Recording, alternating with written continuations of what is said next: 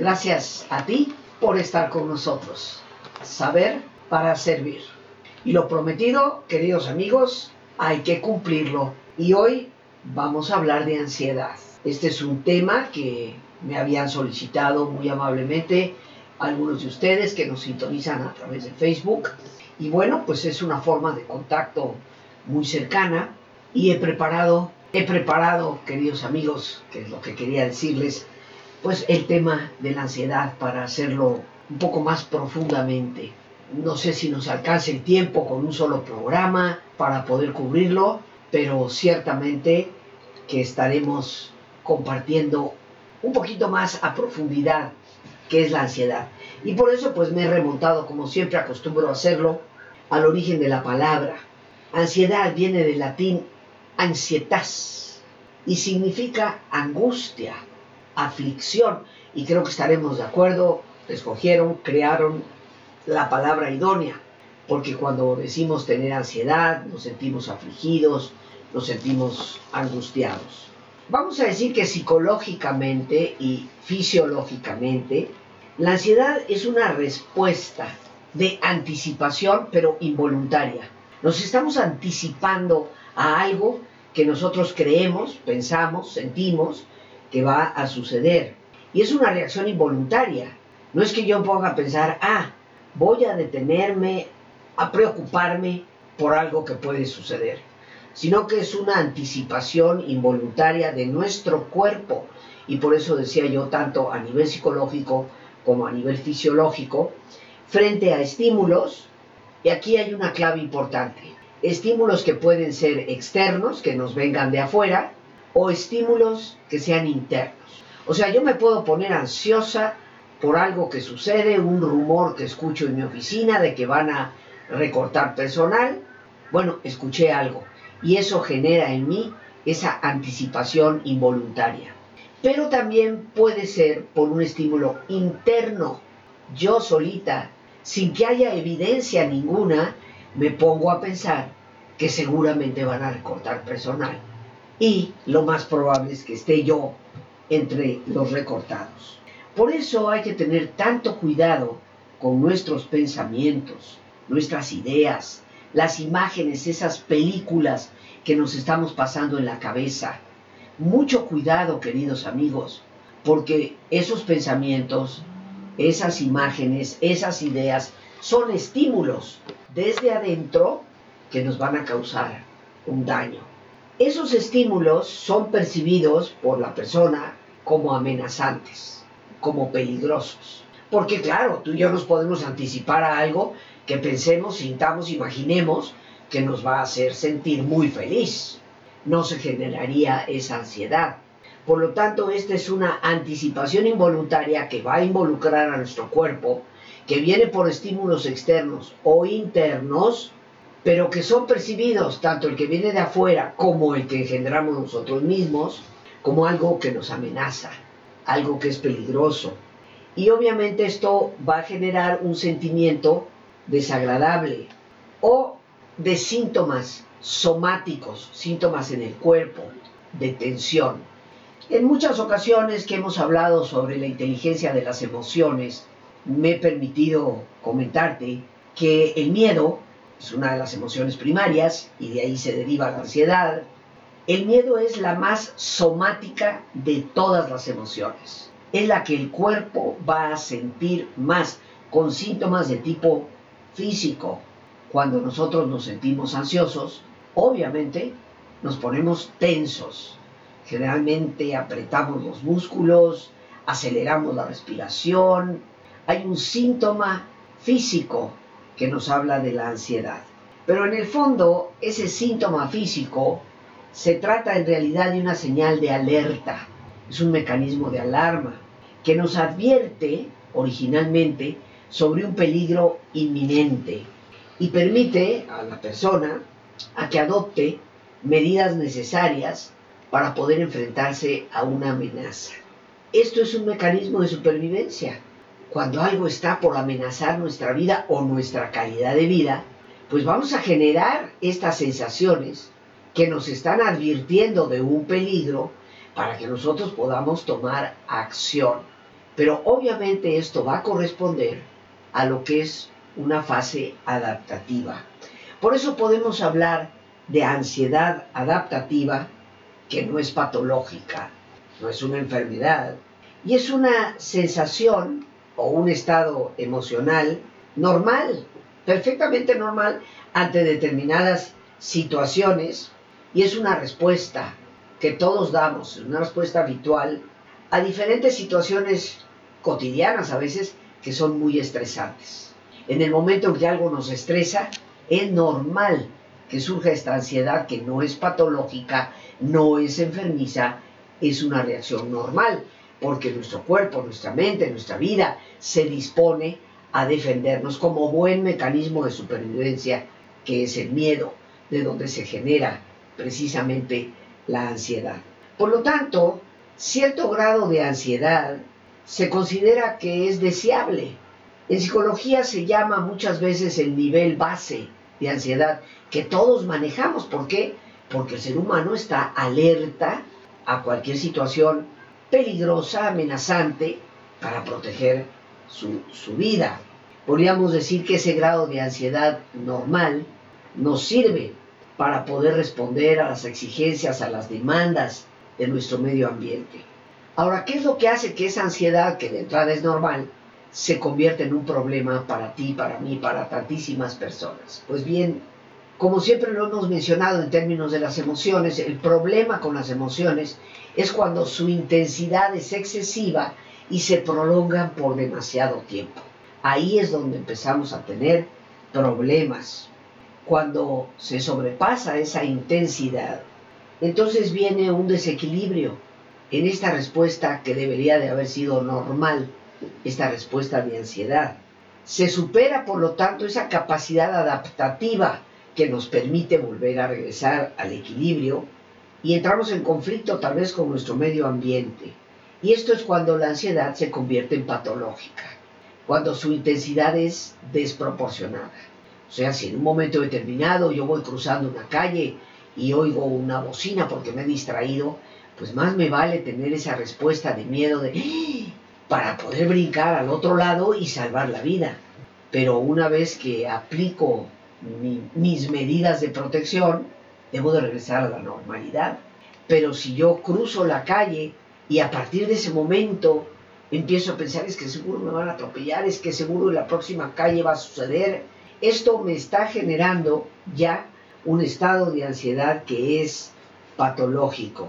Y esto, por supuesto, para cualquier persona que lo ha padecido, implica un malestar bastante significativo, con síntomas físicos, por supuesto, sudoración, palpitación, me falta el aire, pero también síntomas psicológicos, pensamientos de tipo negativo, muchas veces desastrosos.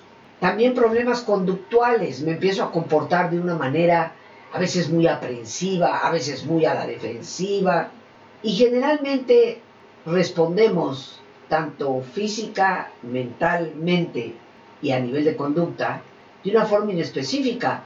No tiene que suceder algo específico para que reaccionemos. Simplemente estamos, como a veces se dice, como una cuerda de violín tan apretada que hasta con el vientecito parece que vibra.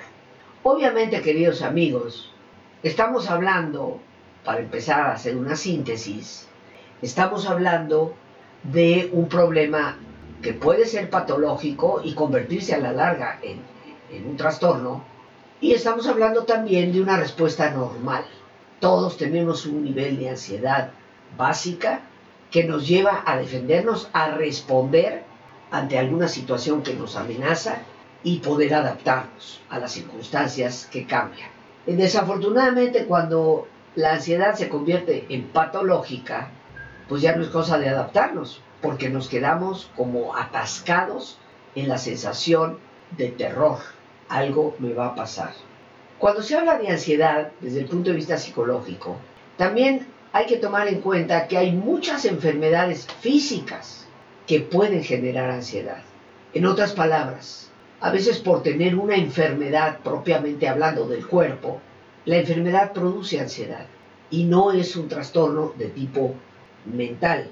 Por eso hay que evaluar siempre cuando se hace un diagnóstico la historia clínica de un paciente, la exploración del cuerpo, las pruebas de laboratorio, estudios complementarios, porque son necesarios para poder saber a, cuenta de qué vienen estos síntomas cuando una persona nos dice que está constantemente ansiosa. Entonces tenemos definido que la ansiedad es una respuesta de anticipación a lo que calculamos puede ser un problema, es involuntario, va a afectar nuestro cuerpo, nuestra mente, nuestra conducta, puede ser normal, adaptativa, cuando algo me amenaza es normal sentir esa ansiedad, pero respondo ante lo que sucede y salgo adelante y se quita la sensación. Pero también puede ser patológica, cuando su intensidad es enorme y se va prolongando en el tiempo. Y de hecho podríamos decir que el trastorno es cuando no hay una razón propia para que exista esa ansiedad.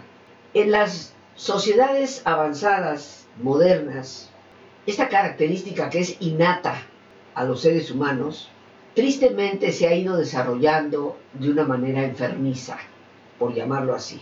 Las sociedades modernas nos producen mucho más estrés y por supuesto mucha mayor ansiedad que las sociedades que antes vivíamos, cuando éramos personas rurales, cuando atendíamos cada problema en el lugar que le correspondía y no sentíamos que de repente todos los problemas familiares, de trabajo, hasta los políticos y sociales, caían en nuestro campo para ser resueltos. Por eso es que en la sociedad que hoy vivimos, con tantas presiones, esta respuesta natural básica del ser humano para salvaguardar su vida se ha convertido en algo patológico y por lo tanto en un trastorno. Va a conformar en algunos casos cuadros sintomáticos que constituyen lo que en psicología se llama trastornos de ansiedad, porque hay diferentes formas en que la ansiedad se va a manifestar. Y estos trastornos de ansiedad, por supuesto, tienen una tendencia a tener consecuencias negativas y muy, muy desagradables para las personas que los padecen. Es increíble que en el fondo no se conozca bien a bien cuáles son las causas de los trastornos de ansiedad. O sea, tú y yo vivimos en esta ciudad, la mayoría, hay personas que nos ven allende nuestras fronteras, gente que nos ve desde el interior de la República, pero la Ciudad de México, déjame decirte que la Ciudad de México es bellísima. Yo amo mi ciudad, pero reconozco que es una de las ciudades con peor calidad de vida en el mundo. Ya no digamos tan solo en México, pero es una realidad. Ahora, tú y yo, para los que vivimos en la Ciudad de México, vivimos en esta ciudad. ¿Por qué algunos padecen ansiedad y otros no? Si un altísimo porcentaje estamos sometidos a ese estrés constante, a esa demanda de respuesta que esta sociedad nos exige. Entonces, ¿por qué unos sí y otros no?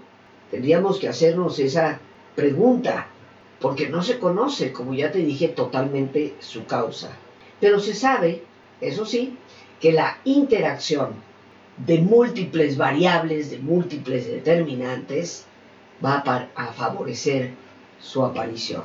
Se conoce lo que implican tanto los factores biológicos como ambientales y los psicosociales. Entonces, para que aparezca un trastorno de ansiedad, hay factores biológicos, ya te dije, hay enfermedades que producen, enfermedades físicas que producen ansiedad, situaciones ambientales, como es una pobre calidad de vida en una ciudad tan desastrosa como es la Ciudad de México. Hay que ser realistas, manifestaciones todos los días, en vez de tomarte media hora para llegar a tu casa, te tomas dos horas. Gente que tiene que viajar tres horas desde su casa hasta su trabajo por la mañana y tres horas para regresar por la tarde. Te pasas seis horas en el transporte. Es obvio que nuestra calidad de vida no es buena. Entonces está el factor físico del cuerpo, está el factor ambiental, el estrés al que estamos sometidos, y los factores psicosociales. Psico de la mente, nuestro pensamiento, nuestra manera de crear imágenes, ideas en nuestra propia cabecita y por supuesto los factores sociales. ¿Qué hago? si no tengo un centavo y tengo que alimentar una familia. Hay un factor social ahí que va a influir, por eso lo psicosocial casi siempre se pone como junto para poderlo entender mejor. Es común que la ansiedad coexista con otros trastornos de tipo mental. Eh, podríamos decir que es prima hermana doble de la depresión. Generalmente cuando una persona está deprimida, la ansiedad va a estar presente y cuando la ansiedad es fuerte y crónica, es probable que aparezca la depresión. Se conoce la depresión como los trastornos del estado de ánimo. Existen trastornos de ansiedad, de los que estamos hablando, y existen los trastornos del estado de ánimo, el más conocido de todos, por supuesto, la depresión. Ahora, entre los factores biológicos eh, se, ha, se han llegado a encontrar alteraciones. En otras palabras, algunos de nosotros tenemos alterado algún sistema en el cuerpo. Se conoce como un sistema neurobiológico, porque está conectando el cerebro con el cuerpo en general, neurobiológico. Muchas veces se puede producir el trastorno de ansiedad por un desequilibrio en los neurotransmisores. ¿Qué son los neurotransmisores? Bueno, son las químicas que produce nuestro cerebro y son las químicas que circulan a través del sistema nervioso y que juegan un papel importantísimo. Por ejemplo, la serotonina está totalmente relacionada en el momento en que el cuerpo no la está produciendo con los estados depresivos. La dopamina, cuando es excesiva en el cuerpo, eh, puede generar eh, mucho, mucha ira, mucha violencia. Y tenemos las endorfinas, que también se producen como neurotransmisores y que quitan el dolor. Y me refiero inclusive al dolor físico. Pues bien, los neurotransmisores son las químicas que se producen en el cerebro, en el sistema nervioso, y van a tener una función especial cada, cada una de ellas, ¿no? Cuando hay este desequilibrio en los neurotransmisores o cuando hay anomalías en el sistema límbico, ¿qué es el sistema límbico? Bueno, pues el sistema límbico es como que la parte media de nuestro cerebro, está la corteza, todo esto que me cubre, y si meto una aguja y voy profundizando, pues más hacia la parte media, más profundamente, está el sistema límbico. Es el sistema relacionado con las emociones. Y si hay un desequilibrio, una anomalía en el sistema límbico, va a haber un desequilibrio emocional. Y después de todo, la ansiedad responde a la emoción del miedo. También pueden influir no solamente estas alteraciones en los sistemas internos del cuerpo por desequilibrio en los neurotransmisores, sino que también hay alteraciones físicas. Por ejemplo, ciertas medicinas cuando una persona usa ciertas medicinas por mucho tiempo, esto puede llegar a producir un estado de ansiedad. Ni qué decirte del consumo del alcohol y de las drogas o de los sedantes y otras sustancias. Entonces nos encontramos que el problema, el trastorno de ansiedad puede surgir por un desorden neurobiológico, los neurotransmisores no están funcionando adecuadamente, y por factores también de tipo físico, por medicamentos, por alcohol, por drogas, por sedantes. Y también no lo debemos descartar por una predisposición genética. Hoy en día sabemos que los genes influyen en todo. Claro, mucho cuidado. Genética es potencial, no es destino. Y el hecho de que yo tenga padres ansiosos no significa que yo tenga que llegar a ser una persona ansiosa. Como el ser hija de padres diabéticos no implica forzosamente que voy a desarrollar diabetes. Sí implica que tengo el gen y me tendré que cuidar.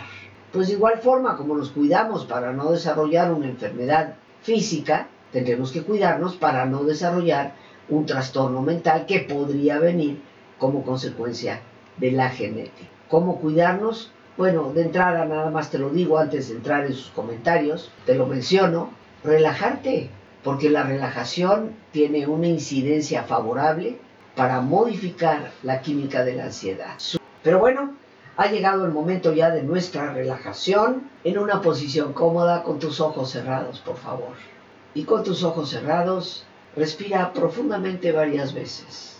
Toma conciencia del entrar y salir del aire en tu cuerpo. Imagina cómo al inhalar Así como llevas oxígeno a tus células, inhalas también serenidad para tu mente. Al exhalar, así como tu cuerpo se libera de toxinas, imagina cómo en ese aire que sale te vas liberando de todas las tensiones y todas las presiones. Respira profundamente.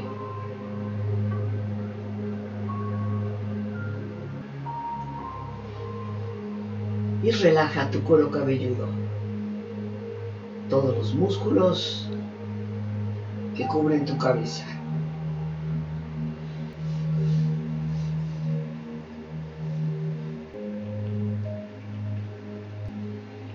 Relaja tu frente. Siente la piel, la vibración de la piel que cubre tu frente.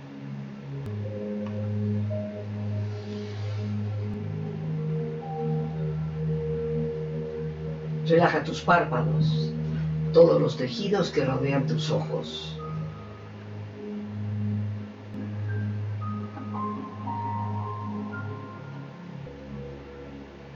Relaja tus mejillas, toda la piel que cubre tu cara.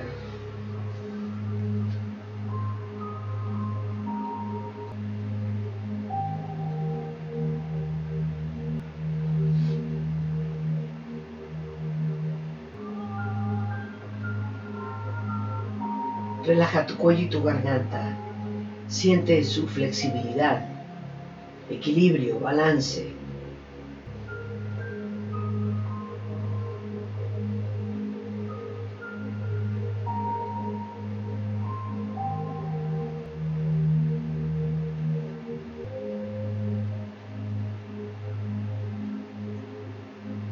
Relaja tus hombros, brazos y manos, así como tu espalda. Siente una agradable sensación de calor que relaja todos los músculos en estas partes de tu cuerpo.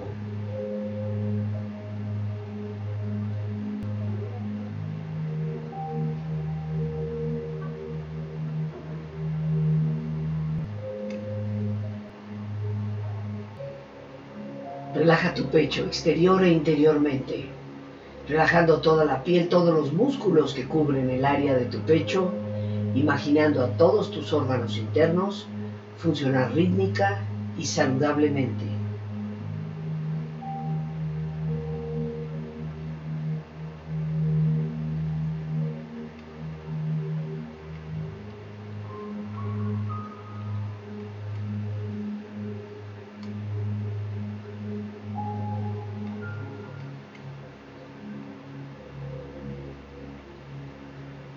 Relaja tu abdomen, exterior e interiormente, relajando toda la piel, todos los músculos que cubren tu abdomen, imaginando a todos tus órganos internos funcionar rítmica y saludablemente.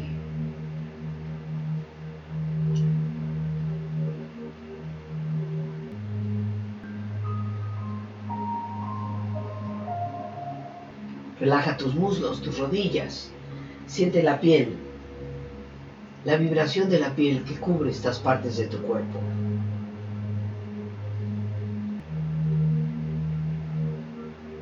Relaja tus pantorrillas y tus pies.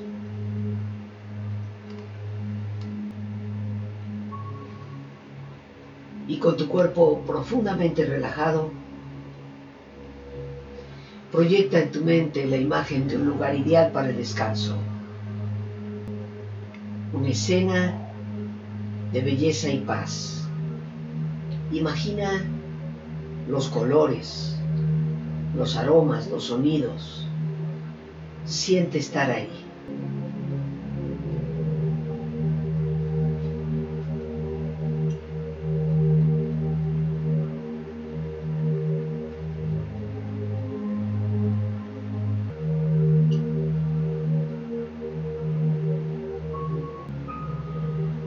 Tu cuerpo relajado y tu mente serena, reflexiona. El temor que salvaguarda la vida agudiza los sentidos. La ansiedad los paraliza. La ansiedad es la mente yendo más deprisa que la vida.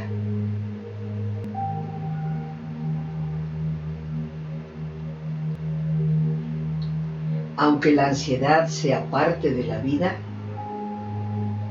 nunca dejes que ella controle tus movimientos.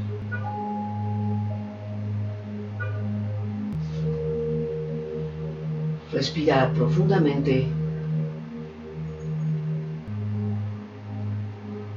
Relájate bien.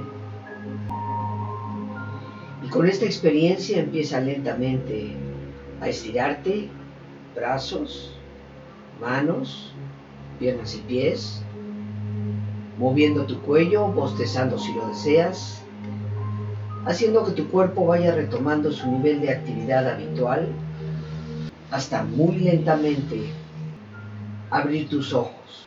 Ojos abiertos, bien despierto, muy a gusto, bien descansado y en perfecto estado de salud, sintiéndote mejor que antes. Hemos visto que la ansiedad puede convertirse en un trastorno por factores biológicos, en desequilibrio en los neurotransmisores, por ciertas alteraciones físicas, provocadas por medicinas, alcohol, drogas, sedantes, sustancias en general y la predisposición genética. Entre los factores ambientales que pueden favorecer el desarrollo de la ansiedad, pues está la influencia de los estresores del ambiente y por supuesto una mayor hipersensibilidad. Porque algunos de nosotros podemos ser más sensibles a esos estresores. O sea, hay personas que están metidas en un coche durante hora y media o dos porque se encontraron una manifestación y no pueden ir ni para adelante ni para atrás. Y se pasan la hora y media, perdón, mentando madres, tocando el claxon, saliéndose a gritar, ¿qué es lo que pasa? Y hay otras que apagan el motor, agarran un libro y se ponen a leer. Respuestas diferentes para un mismo estímulo. Por lo tanto, nuestra propia sensibilidad y la forma en que hemos aprendido a responder porque papá y mamá nos han dado una serie de ejemplos de cómo responder ante ciertas cosas y nosotros imitamos, queriéndolo o no, esos patrones. Bien, también tenemos, mis queridos amigos, que aparte de los estresores ambientales, los factores psicosociales de riesgo son las situaciones de estrés. Por ejemplo, toda experiencia que tú sientes que amenaza tu vida, el ambiente familiar, que tristemente en algunas ocasiones es tan terriblemente hostil que te sientes amenazado por todas partes, sintiendo que en cualquier momento podría sucederte algo. Las preocupaciones excesivas. ¿Es bueno preocuparse? Amigos, es normal, pero piensa en lo que significa la palabra preocuparse. Quiere decir ocuparte antes de. Entonces, si tú sabes que va a llover, pues te preocupas y sales con un paraguas. Te preocupas para no mojarte y incrementar el resfriado que ya tienes o pescarlo. Para eso sirve la preocupación, para tomar medidas preventivas. Pero cuando la preocupación es intensa y constante, pues se va a convertir en un problema de ansiedad. Hay determinadas características de la personalidad que también nos pueden predisponer a los estados ansiosos. Hemos ya marcado que existe una ansiedad normal y existe una ansiedad patológica. Ya hemos dicho que la ansiedad normal es adaptativa y permite que la persona responda ante lo que está sucediendo de una manera adecuada y se puede presentar ante ciertos estímulos reales o potenciales, no imaginarios o inexistentes. Por eso ahí es normal, si algo está ocurriendo, que no está en tu imaginación, sino que es real, pues es normal que preocupes las cosas para poderlas atender. Y la reacción que la persona da es proporcional, cualitativa y cuantitativamente, en tiempo, en duración e intensidad. Entonces, una ansiedad normal, sí, nos puede estresar mucho, pero respondemos ante aquello que nos ha producido esa preocupación, atendemos y una vez atendido, desaparece. Pero, y esto es bueno reiterarlo y recordarlo siempre, la ansiedad se considera patológica cuando el estímulo, lo que pasa, lo que muchas veces pasa dentro de ti, supera tu capacidad de adaptación, de respuesta del organismo, y entonces al no podernos adaptar, la respuesta es desproporcionada. Y eso va a interferir con el funcionamiento cotidiano y va a disminuir nuestro rendimiento. Casi todos los trastornos de tipo mental, queridos amigos, van a producir ciertos síntomas. Se altera el sueño, ya sea para más o para menos. Es una persona que normalmente duerme 7 horas al día por la noche. Muchas veces la ansiedad le lleva a querer dormir 9 horas o le quita el sueño y duerme nada más 4 o 5. alteraciones del sueño, más o menos sueño. También alteraciones del apetito. Una persona ansiosa empieza a comer compulsivamente y como dicen por ahí, parece que no tiene llenadera. Pero sucede también al revés. La persona pierde el apetito por completo. No quiere comer. Entonces, ya sea en exceso o en defecto, pero se alteran muy importantemente el dormir y el comer. Y por lo tanto se va a acompañar también que todo trastorno pues te va a impedir ese buen funcionamiento. Vamos a ver ¿Cuáles son las características de la ansiedad patológica? Esa ansiedad que no debemos de tener, esa ansiedad que es patológica y por lo tanto enfermiza. Primero se manifiesta intensamente, es muy intensa. No es como una preocupacióncita ahí, no, no, no, se va a caer el mundo. Es muy fuerte, muy intensa. Segundo, se prolonga y se mantiene en el tiempo más allá de lo debido, como ya te lo he dicho. Tercero, aparece de manera espontánea, sin que haya un estímulo que lo desencadene. ¡Fum! De repente la persona está ansiosa. Esto se debe a que es una ansiedad que viene desde dentro.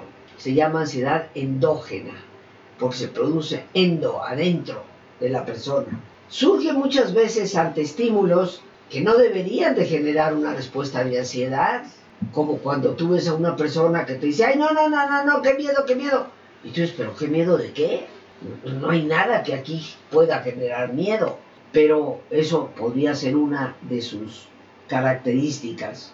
Y se presenta siempre como una respuesta inadecuada respecto al estímulo que la suscita.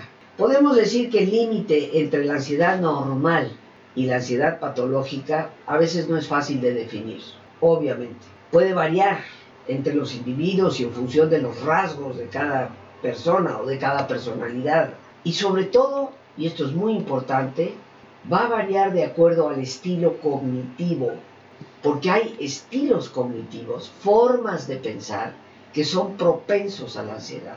Así que yo desde hoy te dejo esa tarea. ¿Qué tanto tú mismo te generas ansiedad por la forma en que piensas?